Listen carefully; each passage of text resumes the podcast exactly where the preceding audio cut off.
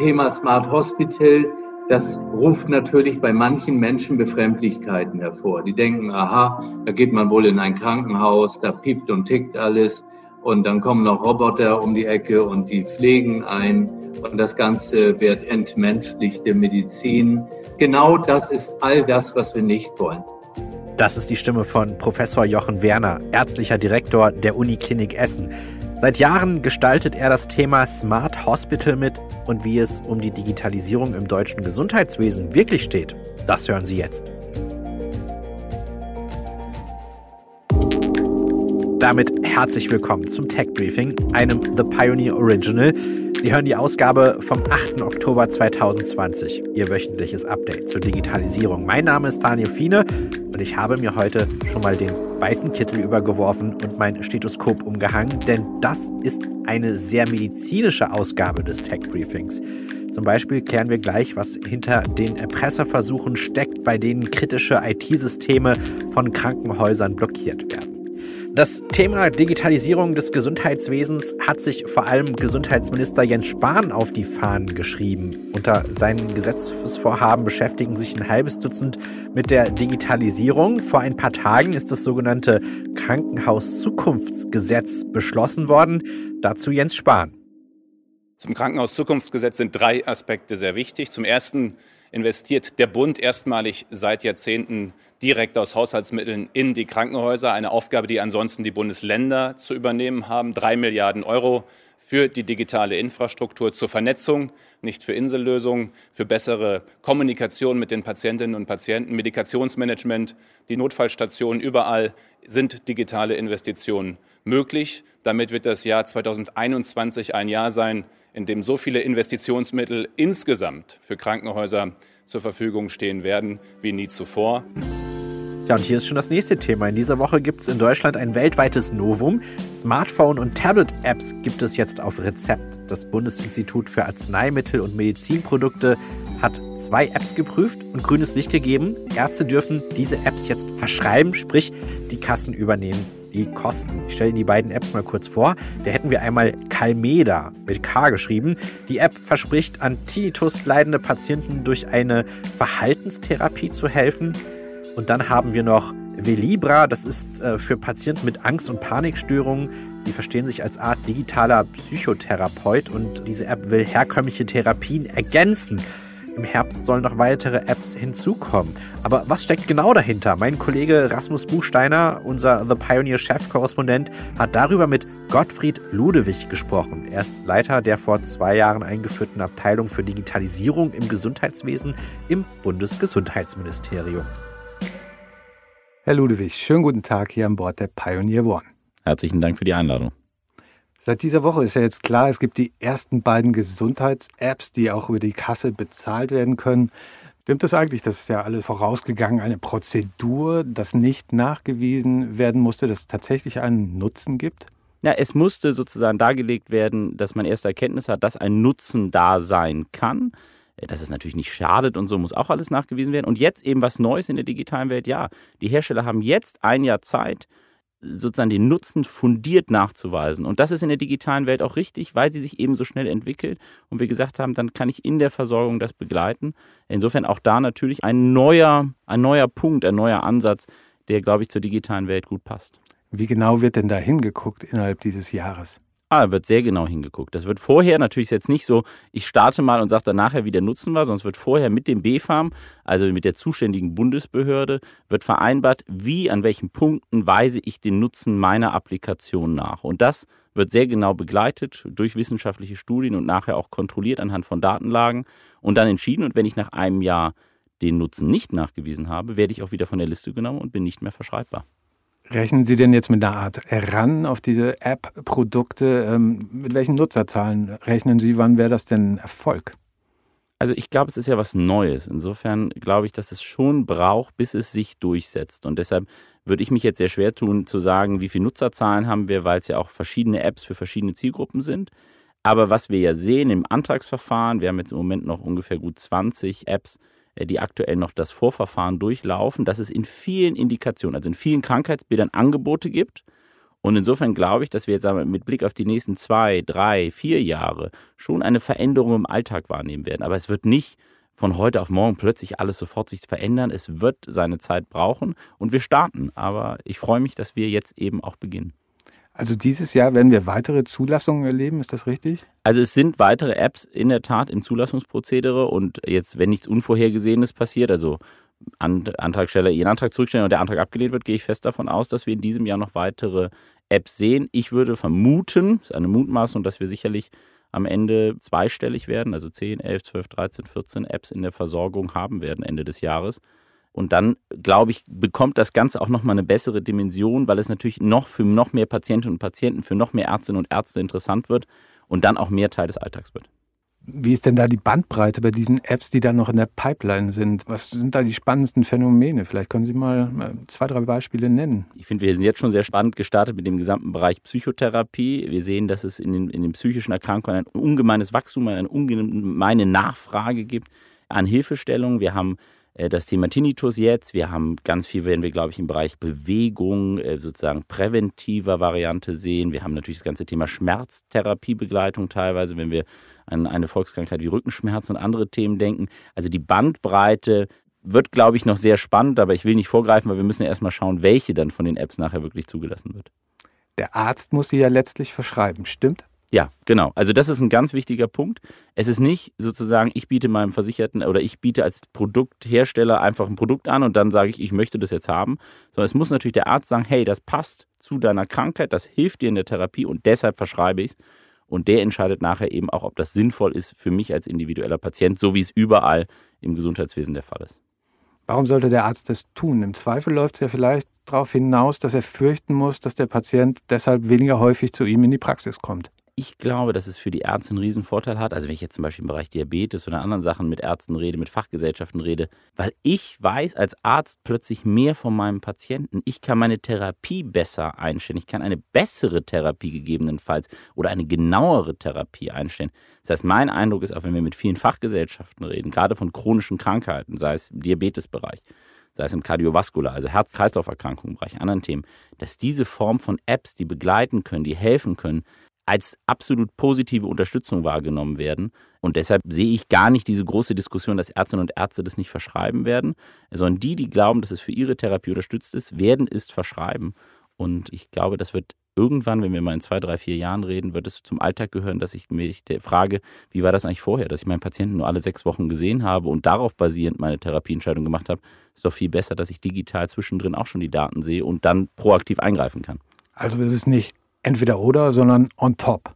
Es ist on top, es begleitet, es, es hilft mir, meine Therapie besser zu machen. Ja, genau, es ist eine kontinuierliche Begleitung. Und ich bleibe dabei. Ich glaube, wir werden wirklich in einigen Jahren uns fragen, wie kann es eigentlich sein, dass ich immer nur meine Therapien entschieden habe anhand der Datenlage zum Zeitpunkt 1, wo er bei mir war, und dann 5, 6, 7, 8 Wochen später zum Zeitpunkt 2.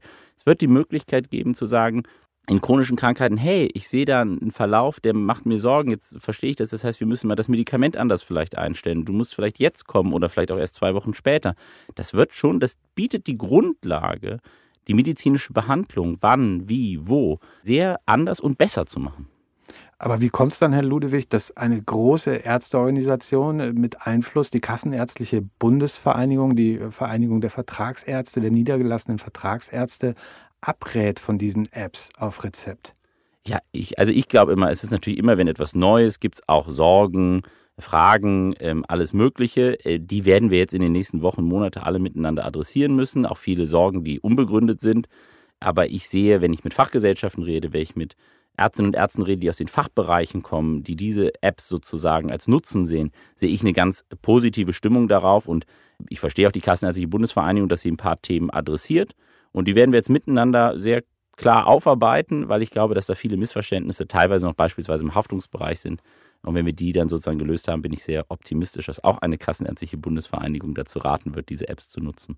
Heißt also, bei den Haftungsfragen, die ja ähm, nicht trivial sind, da sagen Sie, da muss noch nachgearbeitet werden? Nein, oder ist das vollkommen okay, was jetzt vereinbart worden ist? Ist vollkommen okay. Es ist ganz klar, dass natürlich Wie heute auch, wenn ich als Arzt ein Hilfsmittel, also beispielsweise eine Gehkrücke verschreibe, gibt es auch Haftungsfragen, die geklärt sind. Und diese Haftungsfragen der Hersteller gelten im analogen Bereich, bei meiner Krücke nach einem Skiunfall, genauso wie im digitalen Bereich. Insofern ist das nichts, was wir nachbessern müssen, sondern wo wir, glaube ich, Missverständnisse kommunikativ nochmal miteinander adressieren müssen, erklären müssen. Das, was in der analogen Welt heute der Sachstand ist, gilt übrigens auch für die digitale.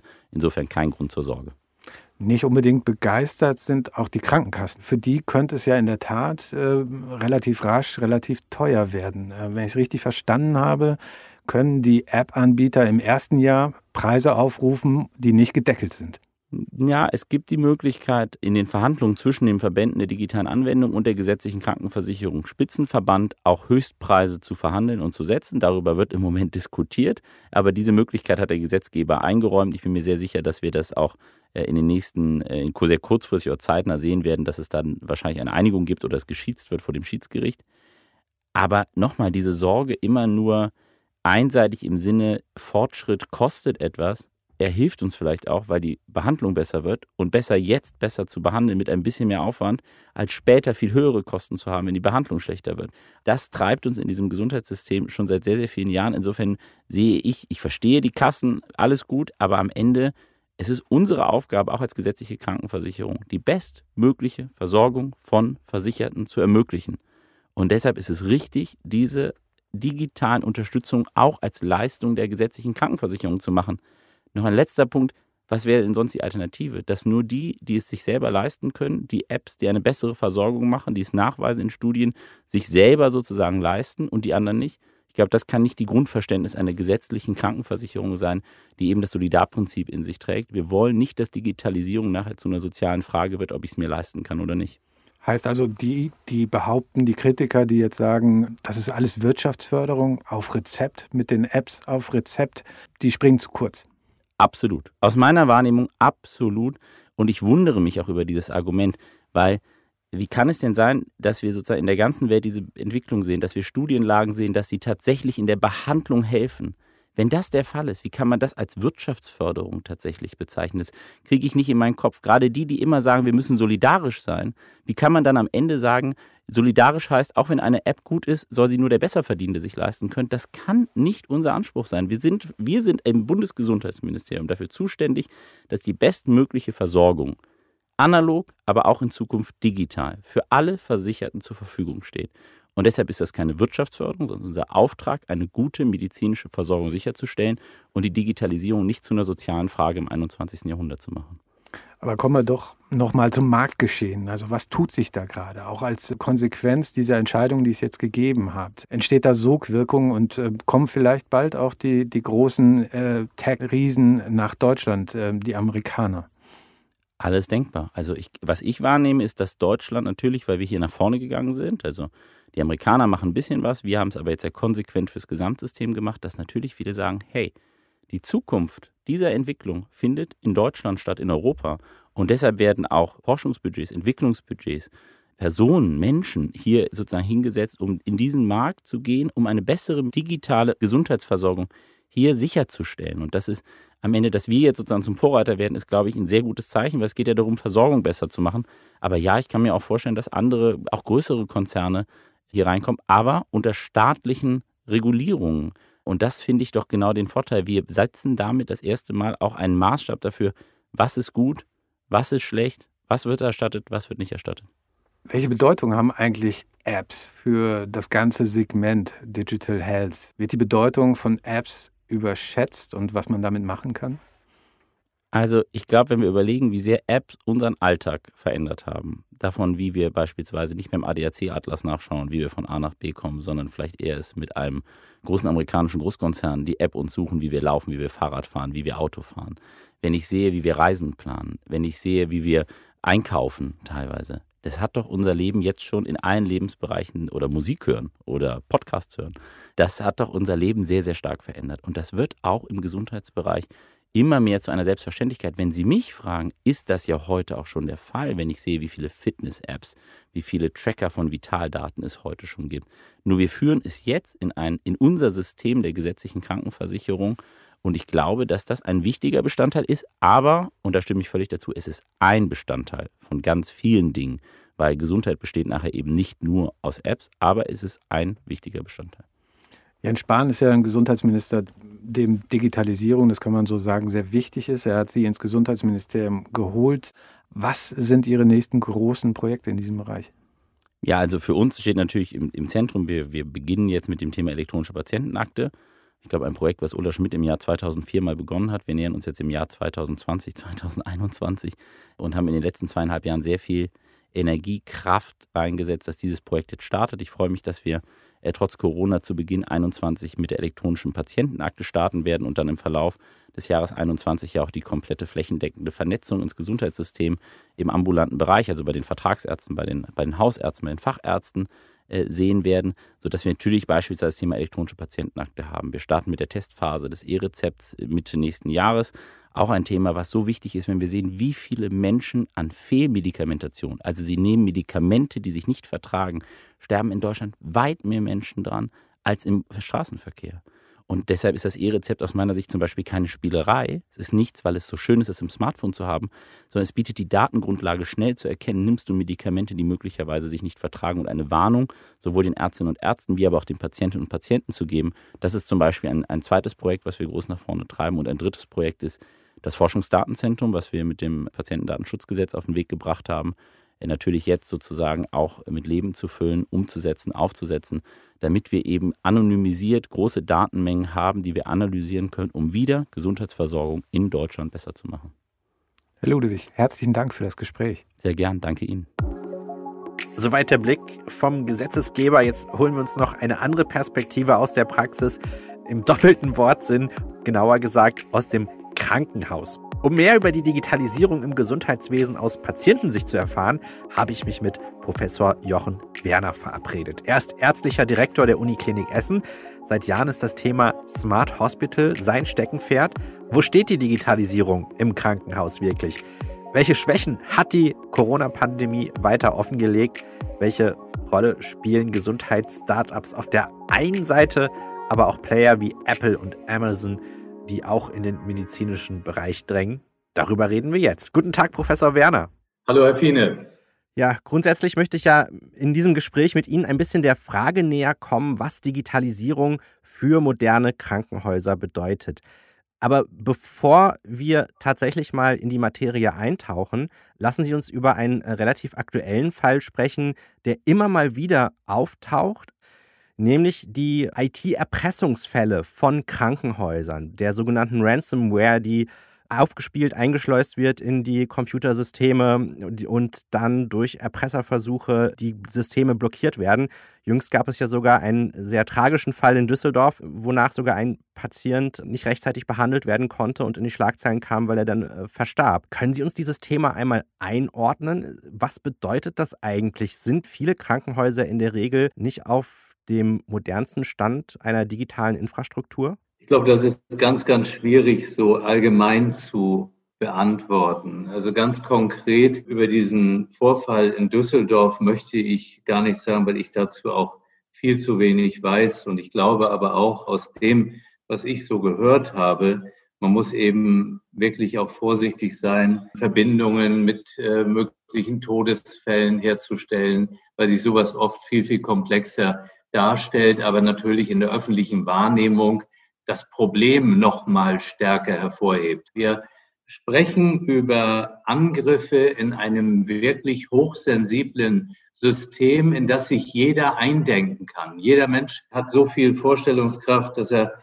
vielleicht Teil eines solchen Systems plötzlich ist, im Krankenhaus liegt und äh, dann vielleicht feststellen muss, dass bestimmte Technologie nicht mehr funktioniert schlimmstenfalls im OP oder Beatmungsgeräte oder, oder, oder. Und das erfüllt natürlich Menschen mit Angst. Und so wird natürlich auch ein solcher Angriffsort potenziell gewählt, weil das eine hohe öffentliche Aufmerksamkeit hat. Was mich immer umtreibt, ist, dass wir ja alle, alle Krankenhäuser, alle Unternehmen viele, viele Angriffe jeden Tag erleben und wir uns da mit aller Energie darauf einstellen müssen, das Risiko, dass etwas passiert, möglichst gering zu halten. Niemand darf so vermessen sein, zu sagen, es könnte ihn nicht treffen, weil es eine 100-prozentige Sicherheit nicht gibt.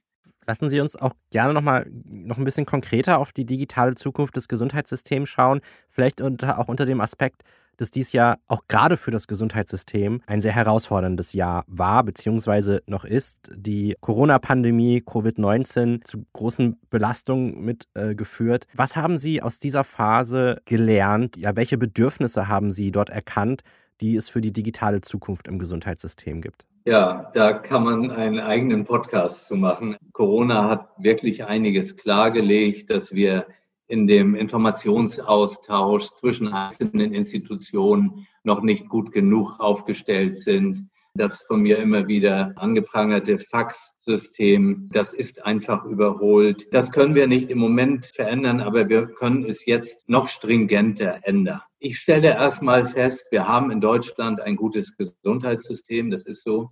Darauf müssen wir ich sag mal, aufsetzen und jetzt solche Themen einfach äh, beiseite bringen. Das kann, kann nicht sein.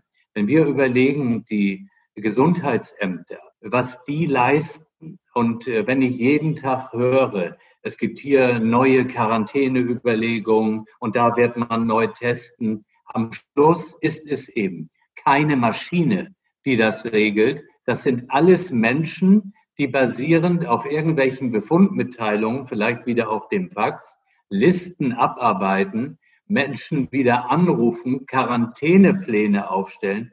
Das ist eine Unmenge von Arbeit. Das ist teilweise nicht mehr zu bewältigen. Ich weiß von Kündigungen in Gesundheitsämtern, weil es die Menschen nicht mehr schaffen. Da sage ich, da ist eine hohe Bereitschaft in dieser Krisenlage. Nur wenn wir jetzt in die nächste Phase gehen, und ich denke, wir werden die nächsten Monate damit nochmal zu tun haben, etwas stärker, dann müssen wir darauf aufpassen, dass diese Menschen darunter nicht zusammenbrechen. Und das ist auch ein wenig für die Klinik. Wenn die Anzahl der Patienten hochgeht, die Anspannung geht hoch, das sind ja alles Pflegekräfte, Ärzte, die hantieren quasi mit einem neuen Krankheitsbild, zu dem man noch gar nichts wusste vor einigen Monaten jetzt schon ein bisschen mehr wusste, aber wo wir immer jeden Tag damit rechnen müssen, wir haben plötzlich auch bei uns wieder Quarantänesituationen oder man hat Ausbrüche von äh, Infektionen.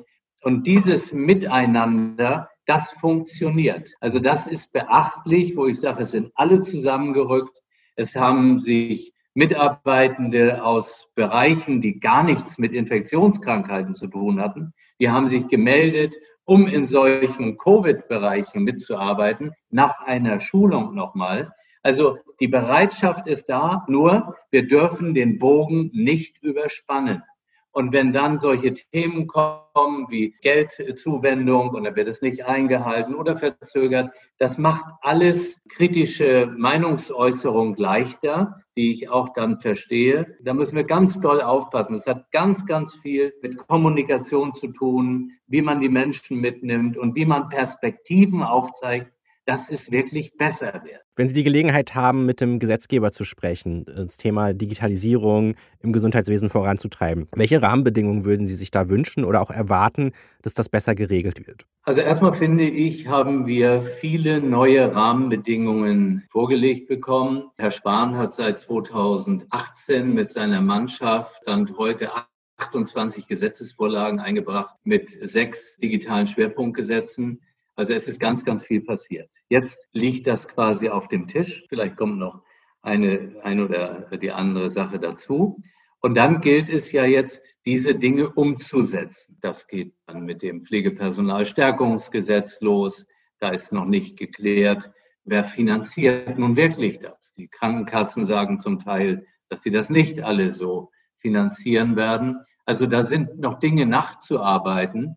Und deswegen glaube ich, das ganz Spannende ist die Zeit 2021 folgende, wo es um die Umsetzung geht und wo wir diese verschiedenen Interessensgruppen, die sich teilweise ja auch durch Gesetzgebungen benachteiligt fühlen, wo wir die wirklich zusammenbringen. Und da haben wir eine Herkulesaufgabe noch vor uns. Ich hoffe, dass da nicht zu viel Sand ins Getriebe kommt. Wir haben im nächsten Jahr die Bundestagswahl, wir haben zudem auch Landtagswahlen, aber natürlich die Bundestagswahl. Und ich denke, es ist entscheidend, wie es danach weitergeht, auch im Kontext Gesundheitsministerium. Zum Beispiel eine Facette ist jetzt auch, was jetzt gerade in diesen Tagen noch aktueller wird, ist äh, beim Thema digitale Versorgungsgesetz die Möglichkeit, dass ja auch digitale Gesundheits-Apps vom Arzt verschrieben werden können, dass ich die als Patient oder als äh, Versicherte dann auch kostenfrei nutzen kann.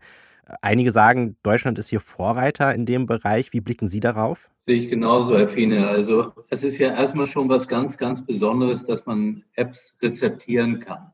Das ist ungewöhnlich und da ist Deutschland klar Vorreiter. Und das ist jetzt auch mal was in der Selbstwahrnehmung, dass wir nicht immer kommen und sagen, wir sind vorletzter Platz bei der Digitalisierung, bei dieser europäisch ausgerichteten Bertelsmann-Studie. Also wir, wir haben etwas Gutes. Damit müssen wir jetzt gut umgehen. Wir müssen auswerten, wie kommt das an? Wie nehmen die Patienten das an? Wo sind Grenzen im System? Aber eben auch, wenn man Grenzen entdeckt, nicht das ganze System wieder in Frage stellen. Wir hatten äh, diese Start-up-Szene im Gesundheitswesen. Ich war da selbst so ein bisschen engagiert und begeistert, wie viel Energie davon ausging. Dann kam es im Grunde zur Vollbremsung durch Corona. Gott sei Dank war die Thematik Gesundheits-Apps äh, auf Rezept schon angestoßen, sodass auch welche natürlich weitergearbeitet haben. Jetzt erleben wir die Umsetzung. Das ist eine Chance für uns alle. Ich glaube, da gibt es sehr, sehr gute App-Entwürfe, die auch einzelnen äh, Patientengruppen, ob es jetzt, was weiß ich, im Kopfschmerzbereich ist oder in der Terminfindung, wirklich helfen können. In wenigen Jahren, das ist mein Wunsch, wird das so ineinandergreifen, dass man es gar nicht mehr anders haben möchte. Das ist sehr interessant, dass Sie das sagen. Das sehen wir auch, glaube ich, jetzt in, in dem aktuellen deutschen Startup-Monitor, der jetzt äh, vorgestellt worden ist, dass auch dass erwartet wird, dass im Bereich Gesundheitswesen die Zahl der Startups oder die Aktivitäten der Startups noch äh, in, in, den nächsten Jahren zunehmen wird hier in Deutschland. Ähm, also da können wir bestimmt einiges erwarten es ist ja nicht nur, dass Startups aus der Tech-Szene hier mitmischen in dem Bereich, sondern dass auch große Tech-Konzerne sich immer stärker, mal mehr oder mal weniger offensichtlich mit dem Bereich Medizin beschäftigen. Viele erwarten, dass auch äh, Amazon in das Gesundheitswesen einsteigen möchte, aber ganz konkreter sehen wir das derzeit schon bei Apple, wenn man die letzte Präsentation von, von der neuen Uhr zum Beispiel ansieht, wie stark medizinische Themen da inzwischen eine Rolle spielen, wieder auch mit nicht nur mit Forschungseinrichtungen, sondern auch mit Kliniken zusammengearbeitet wird. Es ist interessant zu sehen, wie große Tech-Konzerne, die im Alltag vieler Menschen eine Rolle spielen, in den Bereich der Medizin reindrängen. Mich würde so Ihre Sicht darauf interessieren. Fasziniert Sie das? Denken Sie, dass dies der Digitalisierung im Gesundheitswesen guttun wird? Oder gibt es da auch Sorgen, die Sie auf uns zukommen sehen? Also ich glaube, das Wichtige ist immer, dass man sich vergegenwärtigt, wo man steht. Und äh, Sie haben das mit Apple angesprochen. Amazon wird hundertprozentig genau diesen Weg äh, immer stärker ausbauen. Und äh, das können wir jetzt schlecht finden oder gut finden. Das läuft ab und passiert. Wenn wir dann selbst an die Apple Watch denken, die jetzt dann weiterentwickelt ist, wo man dann auch Sauerstoffmessungen machen kann, das sind alles schon große Entwicklungen. So. Jetzt soll man natürlich nicht in einer naiven Euphorie ausharren und sagen, das können wir jetzt auch nicht so alles da einspeisen. Nur ähm, dazu gehört wieder das Thema Aufklärung. Wenn wir überlegen, über welche Form Datenschutzregularien wir sprechen, ganz vieles davon auch zu Recht, das möchte ich ausdrücklich sagen. Aber das Verhalten der Bürgerinnen und Bürger auf äh, sozialen Plattformen, das spricht dem mitunter ja entgegen, indem Menschen alle möglichen Daten auch in zum Beispiel bei Facebook einstellen, auch aus deren Sicht nachvollziehbar. Aber ich glaube, wir brauchen hier mehr Aufklärung. Deswegen das eine, was wir jetzt die ganze Zeit auch besprochen haben, ist dieses Thema Digitalisierung mit allen Auswirkungen. Aber ansonsten, wir brauchen Aufklärung, was das bedeutet, was solche Konzerne bedeuten, wie man sich verhalten sollte. Da haben wir noch deutlich Luft nach oben. Für mich ist ein sehr gutes Beispiel diese elektronische Patientenakte, die ab 21 jetzt äh, quasi im Betrieb äh, sein wird. Da ist die Aufklärung in der Bevölkerung, was das ist, wie sie damit umgehen, in meinen Augen total unzureichend. Und wenn ich nicht aufgeklärt bin, was ich damit zu tun habe oder könnte, wie soll ich es nutzen? Also jetzt haben wir diesen Digitalisierungstrack, der läuft ab, ICE und schnellere Züge. Wir dürfen auf gar keinen Fall vergessen, dass wir die Menschen immer wieder mitnehmen müssen und sagen, was macht Sinn, wie können die sich selbst einbringen. Das, glaube ich, ist ein ganz, ganz großer äh, Aspekt, der nicht so sexy ist wie Digitalisierung, aber das ist wie mit Prozessen im Krankenhaus, die zu optimieren, da hat auch keiner so richtig Lust zu. Es muss nur gemacht werden, sonst kommen wir nicht weiter. Ich nehme die Anregung, sich mit der digitalen Gesundheitsakte aus Patientensicht, was das dann im kommenden Jahr bedeutet, äh, darüber Aufklärung zu betreiben, gerne für das Tech Briefing mit an, dass wir da uns da bei anderer Gelegenheit nochmal beschäftigen und auch da vielleicht für Transparenz sorgen können hier im Rahmen des Podcasts. Würde aber auch äh, das Thema dann auch Aufklärung auch nochmal jetzt bei der Gelegenheit nutzen, um nochmal zu Ihnen zurück äh, in die Klinik äh, zu kehren. Denn das Thema Smart Home haben Sie schon selber ja gesagt, dass Sie das seit rund fünf Jahren auch sehr umtreibt. Und wenn Sie dann mit anderen sprechen, gibt es vielleicht Vorbehalte oder Vorurteile, auf die Sie immer mal wieder stoßen, vielleicht auch aus Patientensicht, die gar nicht stimmen, die man einmal gut erklären könnte, so ein Thema, was Sie immer wieder begegnet? Ja, da gibt es eine ganze Reihe Themen. Einmal, Herr Fiene, hatten Sie sich gerade versprochen, Sie sprachen über Smart Home und das greife ich sehr gerne Smart auf, Hospital, genau. weil das eine Rolle spielt. Ja. Also, nee, nee, das, das ist aber schon vom Zentrum her im Nebengedanken ganz richtig. Also dieses Thema Smart Hospital, das ruft natürlich bei manchen Menschen Befremdlichkeiten hervor. Die denken, aha, da geht man wohl in ein Krankenhaus, da piept und tickt alles und dann kommen noch Roboter um die Ecke und die pflegen ein und das Ganze wird entmenschlichte Medizin. Genau das ist all das, was wir nicht wollen. Deswegen haben wir sehr früh eingerichtet ein Institut für Patientenerleben, wo wir diesen Gedanken, wie erleben die Menschen Krankenhaus aufgreifen, um das ganz konsequent zu optimieren. Dann haben wir die verschiedenen Technologien, äh, Module, sage ich immer gerne, weil Smart Hospital setzt sich zusammen aus vielen, vielen verschiedenen Bereichen, die Diagnostik, die Therapie betreffend, aber auch das Anmeldewesen betreffend. Und das Ziel dann, und da glaube ich, müssen wir einmal ganz kurz nur innehalten, ich bin davon überzeugt, dass wir in Deutschland eine exzellente Krankheitsversorgung haben. Das heißt, die Krankheit selbst wird gut behandelt.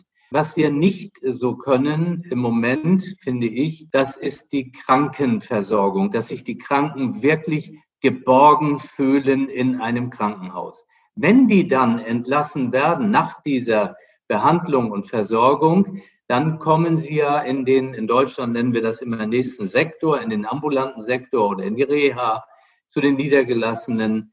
Und da ist eine große Schnittstelle, da gibt es Informationsverlust. Das hängt wieder ganz viel mit Digitalisierung zusammen.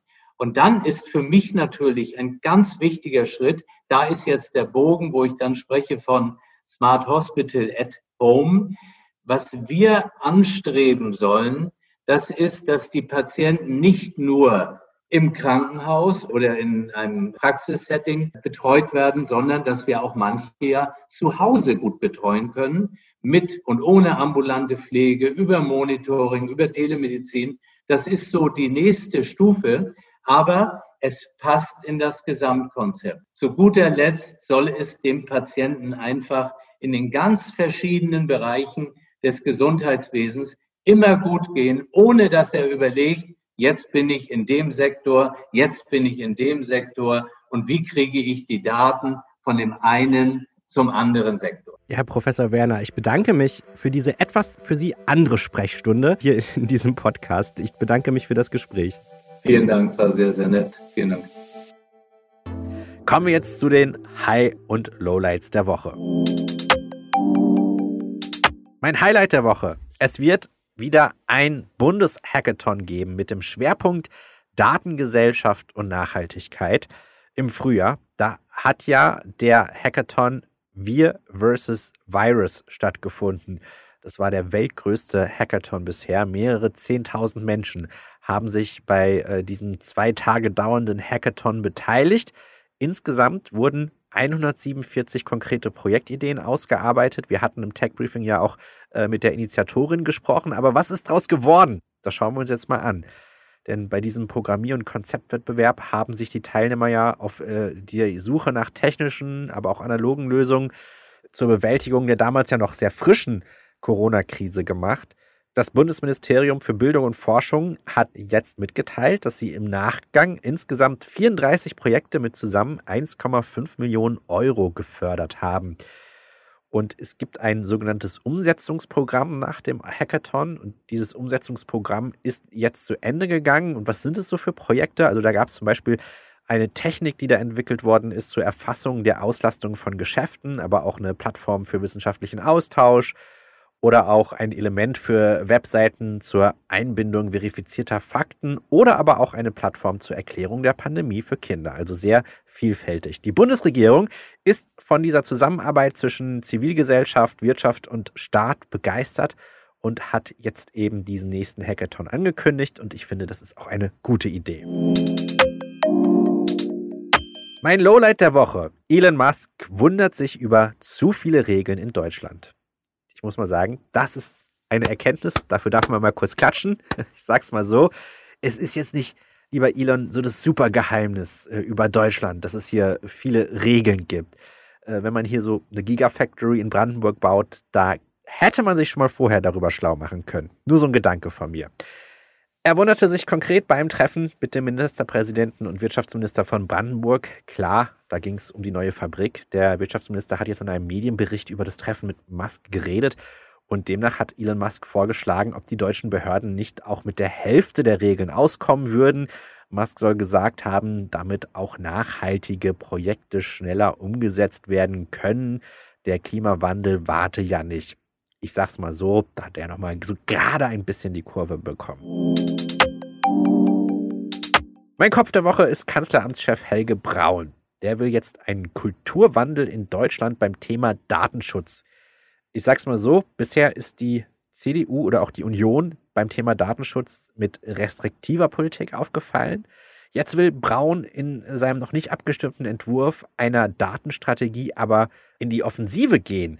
Das neue Motto, vernetzte Daten sind der Rohstoff für den Wohlstand von morgen. Die Digitalwirtschaft wird's freuen. Das Jubiläum der Woche. Vor zehn Jahren ist Instagram veröffentlicht worden. Wir haben uns mal die größten deutschen Accounts angeschaut. Im Top 10 sind Fußballer und Influencerinnen. Toni Kroos führt mit 25,6 Millionen Abonnenten typische Fernseh- und Zeitschriftengesichter. Äh, die haben es ehrlich gesagt in diesen Top 10 schwer. Als ehestes dürfte da Heidi Klum bekannt sein. Die hat es mit 7,6 Millionen Follower bei Instagram aber nur auf Platz 11 geschafft auf Platz 10 noch ganz knapp Bibi von Bibis Beauty Palace. Naja, hätten wir das auch geklärt. Das war das Tech Briefing für diese Woche. Mein Name ist Daniel Fiene. Ihr nächstes Update zur Digitalisierung gibt es dann am kommenden Donnerstag wieder. Ich empfehle auch noch unseren Newsletter, den Sie kostenlos über thepioneer.de abonnieren können. Und ich würde mich auch freuen, wenn Sie uns im Podcast-Verzeichnis von Apple fünf Sterne hinterlassen würden, damit auch andere eine bessere Chance haben, auf diesen Podcast aufmerksam zu werden. Bis zur nächsten Ausgabe, dann starten wir wieder gemeinsam in die digitale Zukunft.